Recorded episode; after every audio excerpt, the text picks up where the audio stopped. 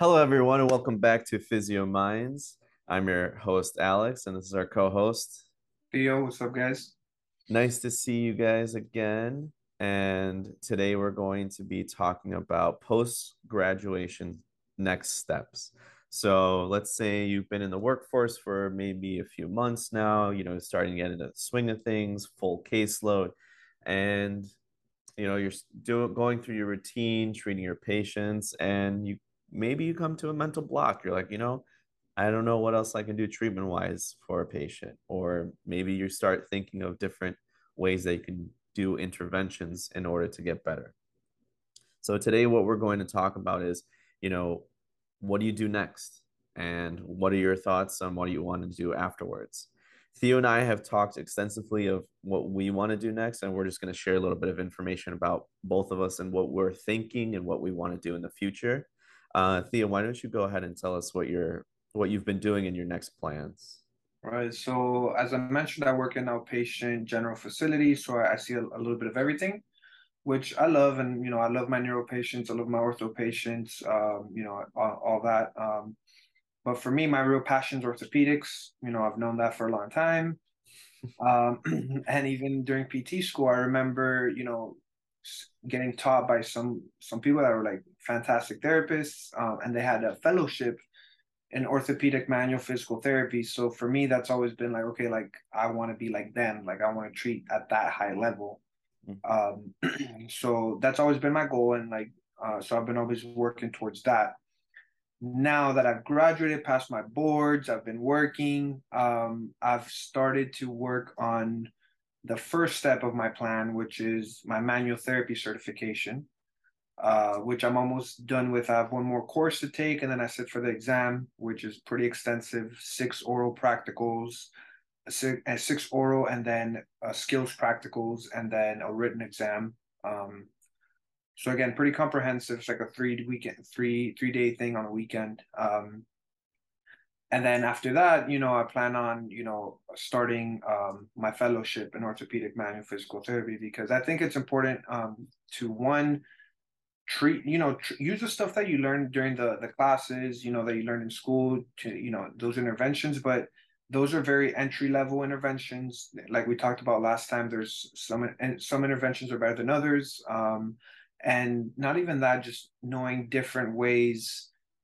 to do the same thing right in different positions like maybe you learn something for a patient that's in you know that you learn that skill in on the patient's lying down in, on their stomach but you know they can't tolerate that position so how are you going to do that now? So being able to do uh, the same intervention get the same result in sitting for example um, and i think it's important you know to be like uh, flexible in, in your in your treatment approaches um, so you know continuing to strive um, for that and constant improvement. So for me, that's the route I, I'm choosing to take um, at the moment. And then after I finish my fellowship, you know, who knows, maybe open up my own practice. yeah, absolutely.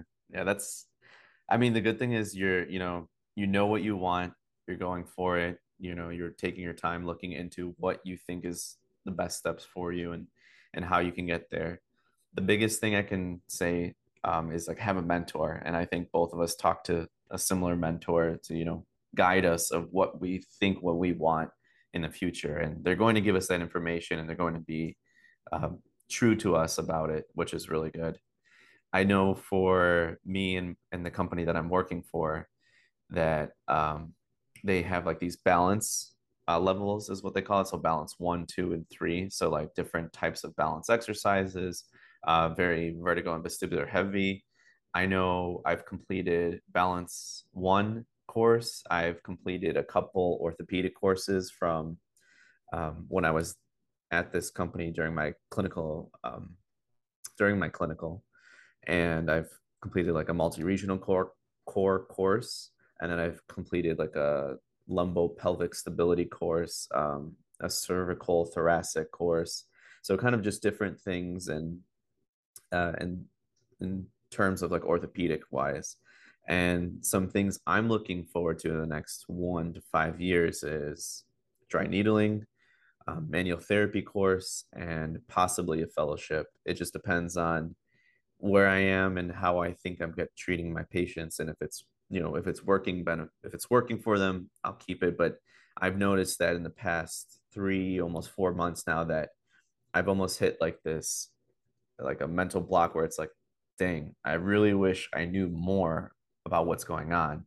And that's when I start to research through like article journals, through um, since I don't have access to USA, our old school where we had our article EBSCO and all that stuff. I go through the APTA now. I'm I'm a member through there, and I'm able to look up different orthopedic articles, neurological articles that actually assist me through you know getting my patient better. Because if I'm stuck and I'm like, all right, let me look up interventions, or let me look up more about this pathology and how rehab can be affected. I either call Theo or I text like other physical therapists or talk to people around you, of course. But if you want to do more research yourself, it's a it's a good way to look at it. Um, right. yeah, I don't know, Theo, if if what you do if you get stuck afterwards. Again, like I, like I said prior, like for me, like I have, I'm lucky to have like great mentors. Um, you know, and, and where I work, especially, I feel I feel very comfortable like speaking to my supervisor, especially when it comes to uh, like a, my neurologic caseload. Um, you know, he's actually one of the professors that teach uh, those neuro classes. So, you know, there's like, he has a lot of knowledge to share and a lot of experience in terms of prognosis. Like, if something going to actually get better or is, you know, or is it not? Because with ne- those neuro caseloads, sometimes it's not about returning the patient part of a function. It's about you know maximum functional potential. Right. So I've been you know blessed to have mentors like um, like him um, and uh, like you mentioned like we've we've shared some you know common mentors and I think it, it's it's been really helpful speaking with them right after school and just kind of like okay like knowing where you want to go like i want to take this route for me it was fellowship and it's my question to my mentor was okay like what what job should I take? What am I looking for in a first job in order to reach my goal? Um, and you know, the guidance that you know he gave was invaluable, and um, and you know, and, and again, like the mentorship is very important everywhere you go. Um, I think, uh, furthermore, uh, with when it comes to continuing education, we were trained and like alex and i were both trained in a certain way a certain approach to treating which has worked great for me uh, you know, it's you know, my patients, you know, seem to like it. They're getting better, right? Um, but I think it's also important to branch out a little bit and not just stick to the same thing that you know and just continue with that. Seeing, you know, different ways of thinking. Um, and that way, you know, you can combine everything into your treatment and make it your own, right? Make it unique, make it, you know, because if something doesn't work that you've learned, all right, like what about this? Right, let's try that. Okay, that works. All right. So is that better than my treatment or or you know or worse, right? Like what what is it? So it's important to be able to bring in everything and you know and different approaches because to me at the end of the day it doesn't matter it's not as important what i do as long as the patient gets better and the results you know speak for themselves so yeah yeah that's a that's a big thing i i feel like i've seen in a lot of students and i i've talked to a couple students prior and what I've said in the in the past is like keep your mind open. Like I know our school is very Stanley Paris heavy, so it's very specific. And then you can get into, you know, McKenzie method, and then you have Ola Grimsby, and you have all these other methods that uh, Kaltenborn and like all this other stuff. So it's you're looking at a bunch of philosophies, and the best thing to do is like pick and choose from those each and every one of them, and you combine them to get your patient better. Right. Because in the end, yeah. And we were talking about it earlier that you know a lot of the techniques are between whatever you know philosophy you believe in. The techniques that they teach is are very similar. Um, what changes is why you do them. Um, you know, like why am I performing this technique? Why am I doing, for example, for manual therapy, right? Why am I doing an oscillation here? Why am I doing a hold? Why am I doing you know whatever that changes um so and it's important and I, I, for for me i think the most important thing as a physical therapist is to understand why you're doing something mm-hmm. rather than just doing it because someone told you to right like they're like if you have pain you do this it's like okay but like what's it actually doing? Like why why am I actually doing this? You know what I mean? Mm. Um, so you know, again, like understanding that approach and understanding that the why from different perspectives, you know, I think that's going to make you a way better clinician. What's your rationale? Exactly, exactly. What's your rationale? And again, like that, that really what I think that's what distinguishes like good clinicians from great clinicians, uh, from average clinicians, right? Like being able to, you know, treat a patient, understand why you're doing something, and understand not not not only being able to find what's wrong with that patient, you know, the tissue specific impairment, as we say, like what is actually going on, what hurts, but why does that hurt, right? Like why did it happen? You know, and like being and if you treat the why and you find what it is and you treat that, not only is the patient going to get better, but they're going to stay better. Right. right. So I think I think that's the most important part. That's where the clinical reasoning comes in. Right. And I, I think it's really important, even during my treatments or during an evaluation, I'm always saying, hey, like, I, I'm going to do this because I think this is what's going to help you the best and the reason why for it. So, so I have some patients who are like, give me all the details. And then I have other patients who are like, just do it and make me feel better. Right. Yeah. And um, personally, I love sitting there and explaining to my patients whether they want to hear it or not. Sometimes I get the blank stares often. Don't get me wrong, but like some people actually yeah. want to know, like why, why, why are they in pain, and like what am I doing and why is it helping, right? And like one that gets patient buy-in because they're like, okay, this not only does this guy get me to feel better or improve my function, whatever, but he knows what he's doing, why he's doing things. He's able to teach it and explain it in a way that I can understand, which is also important to them you know, because mm-hmm. I don't, if I just explain it anatomically, biomechanically, whatever, what's happening, they're going to be like, what are you talking about? Right. But if I can put it in words they can understand, like that's, that's very significant to them. Right. And, and for me, at the goal, my goal at like an at initial evaluation is for the, for not only for me to understand what's going on, but for the patient to know why they hurt. Right. Um, and I, I don't know if at first, like when you first started getting like a full caseload and whatnot, sometimes you don't know what's going on sometimes yeah. like it, it's it's it happens like yeah, i know it, it, depends how the patient presents especially if they're in a lot of pain right if they're in a lot of right. pain they can't tolerate anything i'm like okay look like we're just gonna do some stuff to just kind of calm everything down mm-hmm. and then we'll reassess another day and that's okay like you're not gonna be able to you know to get to do a full you know evaluation sometimes i'll just take a little range of motion measurement do a little movement analysis whether it's gait whatever it is and then mm-hmm. I'm like, all right, like I got what I need. Let's get you feeling a little bit better, and then we'll kind of assess as we keep going. You know, and that's okay. Yeah, I 100% agree with that. If you if if someone comes in, they're like, hey, I've had back pain for 30 years, and this is how it is, and I know it. I've had PT before, so anything you do is not going to help. Those patients, I'm not going to lie, they're they're probably the most they're they're going to make you a great cl- clinician because at the end of the day they're going to challenge you and they're going to challenge in the sense that mentally they're going to challenge you and and how you treat them and your approach to treatment is right. what I mean because yeah, the way pain is very different exactly yeah yeah chronic pain is a different is a different beast and you know and I've actually again getting good results with that as well just by listening to the patient, treating the like more holistic approach, treating the psycho, not treating the psychological aspect, but being aware of it and you know um, speaking to them in a way that's like doesn't tell me okay like you're crazy. It's more like i understand like you feel this. This is like a real thing for you. However this is how it actually is. And you know right. it's, it's important to be able to like get to their level um and not talk at them type thing. Yeah. Um and it can be sometimes it's just a repetitive movement that they you know get stuck in. So right.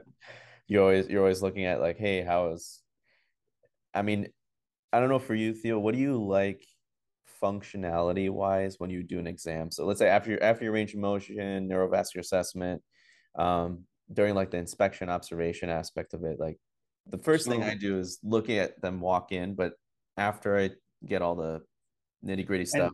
And, and, again, I'm gonna give you the, the the best answer we get in PT school, right? It depends, right? So um depends what they're coming in for typically if there's like an aggravating motion like oh it hurts when i lift things up and i'm like okay like let me see you lift something up and i put like a pen on the floor so i'm gonna pick it up and they lift it up with the worst mechanics whatever okay it's like all right i've seen enough You know what I mean? Or, you know, oh, it hurts when I walk. All right, let's see you walk. Mhm. Right. And then analyze that motion. So whatever it is they complain for, I'm analyzing it. Now, if they're like, oh, it hurts with everything, and you're gonna get that patient that just like, oh, it hurts with everything. Everything hurts. I'm like, okay, like I'll narrow it down for you. Let me see you walk, do a gait analysis, have them do a squat assessment. Yep. If they tolerate that, maybe a single leg squat, kind of see, you know, how how how strong their hips are. If I Mhm. see any uh, knee valgus, overpronation, whatever it is. If it's an upper extremity, I want to see them reach overhead, reach behind back, do a little bit more functional things. Mhm. Um, and yeah, I mean, I love, and I also before that, I also I also try to do like a postural assessment, right? So head to toe assessment, like, and some things might be significant, some things might not be. I think I found good results with grouping things, right? Like if I see a Mhm. shoulder elevated, might not mean anything, right? But I also palpate, like, okay, let's see, like, why is the shoulder elevated? Is it upper trap tone? No, upper trap feels fine. So maybe it's their their lumbar spine is side bent to one side, and the shoulder now on the contralateral side looks elevated, but Mhm. it's it's coming from the back. You know what I mean? So I'm gonna fix that. You know what I mean? Right. Again, I treat what I find. You know, uh, and I take. Uh, I don't just take one piece of the puzzle. I look at the the big picture, um, and then zero in from there. Yeah. I think that's that's a good way to approach it because like you said, it depends. Depends on the patient. Um, especially like for any lower extremity, I'm always looking at like double leg squats. I'm Yeah. tend to look at like lunges too, or, Yeah. or how they walk and yeah, dep- depends how functional they are. Sit Right. stands, right, for our older population. yeah. And that being that being said, I would love to take, you know, since we're talking about continuing education, I would love to take like a, another like an advanced gait course Yeah. or you know something like that. Um, movement screening, something like with movement screening courses. Like I think I'm always interested in that because at the end of the day, we're movement specialists. Right. So you know,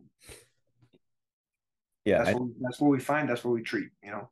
that's funny you bring that up because I recently was at work and I was looking at different screenings. I remember in school we learned the functional movement assessment.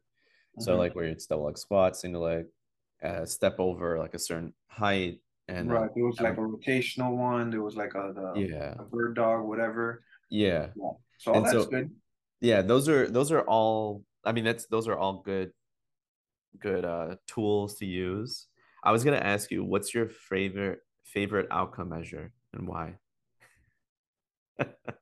I so I use subjective outcome measures sometimes. I'm not a huge fan of them. I just kind of like to see like how the patient gauges the treatment and how they feel like um like their self-perceived disability, as I call it. Um then personally I like uh functional stuff. Like I like the 10 meter walk test, you know, for my neurologic.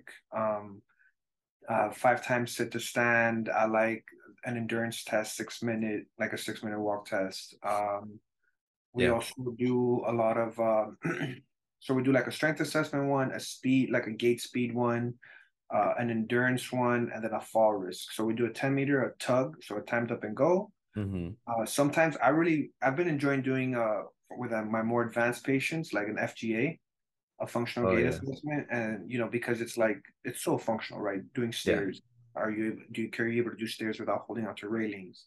Yeah. Um, are you you know how are you with turns? How are you with changing speed? Right, like things like that is so functional. So um, I love that one, and it gives me like such a better picture than some of these other outcome measures hmm if they're at that level, right? So um, that's an that's a big if. Um, I never, I never. It's very rare that I actually do that on evaluation day. That's usually like a progress note day for me. Uh, I might throw the FGA in there, see how they do, and then score it again at the end and see if they're improved. And for me, I, I like that one too because it really points my treatment which direction to go. Right. So like, patients not good with stairs. Guess what we're to work on? Right, stairs. If patients not with we're to work on that. You know, so um if patients not good with narrow base of support we're to work narrow base of support patient whatever it is like i call it uh, i make a joke like i do an fga and then i do an fg treat right so Yeah. um eh, so yeah i mean i i really love that outcome measure and i you know every chance i get i and if a patient tolerates it i use it Yeah. I was gonna say the the ones that I use the most are probably FGA, modified cat sib, so kind of like standing balance, narrow base of support, eyes open, eyes closed, um, uneven, even surface, and then uh, six minute walk test is a good one that I use five times sit to stand. I guess, like you said, depends on the patient, but those are almost like my favorite ones that I yeah I have some go to ones, especially when you know the values and you know what's significant, what's not significant. That's also very yes. helpful. so yeah, because there's so many out there. Yeah, yeah, that's that's definitely those are all definitely good ones that I like to use. And like you said, you use them more and more often, and then you're like, okay, yeah, like I know they should be within this range, you know, 350 meters or however many feet that you convert that into. Or like during the tug tests, you're like, okay, time get up and go. Are they using an armchair? Are they getting slow to come up? Did they have to come up twice because they fell down sitting on the chair again because the first time they couldn't get up all the way? So interesting, interesting things like that. For uh, CEUs, so like continuing education stuff. I know we talked about um, manual therapy certification and all that. Does that transfer over as like a continuing continuing education unit? Of course, of course. Okay. The, the continuing education requirements for PT, at least in the state of Florida, are like super minimal. It's like it's it's really like you that's you should definitely do more than that, you know. And like for me, like I spend one weekend doing one course, I already met the requirement for two years. Like that's that's the bare minimum in my opinion, and I think we should, you know, strive to be better than that. Um, mm-hmm. There's so much knowledge out there, you know, and like I understand, you know, some of these courses are expensive, you know, and I get that, but you know, we should never stop learning. Right. So, you know, keep doing these courses. All these courses count towards continuing education. My company is, is great that they do every month. No, once a month they do um, a CEU series. So someone comes and presents like a, a CEU, whatever it is. Like this week, it was on ca- on cancer related fatigue. Super interesting. I see you know a good amount of cancer patients or patients that had cancer at some point. Um, and it was great to like you know familiar and I wasn't very familiar with you know cancer related fatigue and not still not an expert or anything, but I definitely feel like more familiar with able to have those conversations, you know. Um, so that's also you know fantastic. Yeah, that's good. That's good because like every like in services basically, right? And right. those are those are always good to have, especially when you work in uh, a setting where you get a lot of you know outpatient general so you're getting anything with everything everything neuro I that, that, yeah i think the next one we're going to get is like a pediatric one again i see very rarely but i see some kids i think the youngest i've seen is seven you know wow. um so it's good to know you know yeah absolutely yeah that's a that's a big one because i've i've haven't treated anyone i think under 10 I think 10 or 11 was the, mm-hmm. the cutoff that I had. And it was just a couple treatments and they were a swimmer or a dancer or something like that in Florida. But after that, it's just like they they kind of bounce back pretty quick, especially since they're young and agile and they're yeah quick to heal. um, along the topic of you know having different uh like CEUs and manual therapy course, do you see yourself having like any leadership or being a leader in the PT community? Um, I think you're more of an expert on that topic than me, to be honest. Uh, for me, that's something I've thought about. Um, I don't know if it if that's super like priority for me right now. Mm-hmm. Um, maybe not like a couple years. I consider taking some, you know, like a leadership role or leadership leadership continuing education for me right now, since I'm, I'm just starting out, it's more um, just you know improving my skills um, and just yeah. treating patient, like getting people better faster. Right. That's you know very into that right now. yeah. No. I it's I am with uh like a leadership group right now through work, but I think the biggest thing, like you said, is I just want to get my patients better because I'm seeing it and I know I can get them better.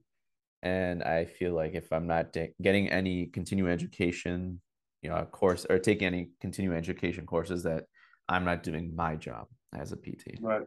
But at the end of the day like you're doing the best that you can and and yeah. Yeah. Right. All right everyone Theo, do you have any last words before we get? Yes. So if anybody has like questions, especially about orthopedic stuff, um, reach out. You know, hit us up if you have questions about fellowships, how to start, where to go, first job, whatever it is. Um, manual therapy certifications, different approaches to treating, whether it's like uh, University of St. Augustine, or Grimsby, um, you know, whatever it is, McKenzie method, you know, reach out. We can have conversations about that. Um, now, if it's any anything other than that, neuro stuff, you know, maybe I can help, maybe I can't. Uh, again, reach out, and if I can't help, I'll find out. Yeah, absolutely. Uh, you guys are more than welcome to reach out on Instagram. Uh, we also have a Facebook, I believe, uh, through the podcast. Any any way, email, whatever you guys want, YouTube, you name it. Just reach out to us, ask us some questions. One of us will answer. If I don't know it, I'll ask Theo. If Theo doesn't know, he'll ask me. We'll go back and forth. We'll find out the answer. We'll do it together. Biggest thing here is um, there aren't any dumb questions. Trust me, as a new grad, you ask the the right amount of questions. slide, slide in those DMs, okay? Sounds good, right? All right, guys. Thank you for listening to our podcast, Physio Minds. Go ahead and leave, leave a like, a subscribe, something for us. That way we know you guys are listening. We really appreciate you guys listening. This is our 10th episode. I can't believe we did 10 episodes already, which is pretty impressive. it's impressive. Considering okay. how busy we've been, how much we've been slacking on this, but yeah, that is very true. But thank you guys so much. We truly appreciate it.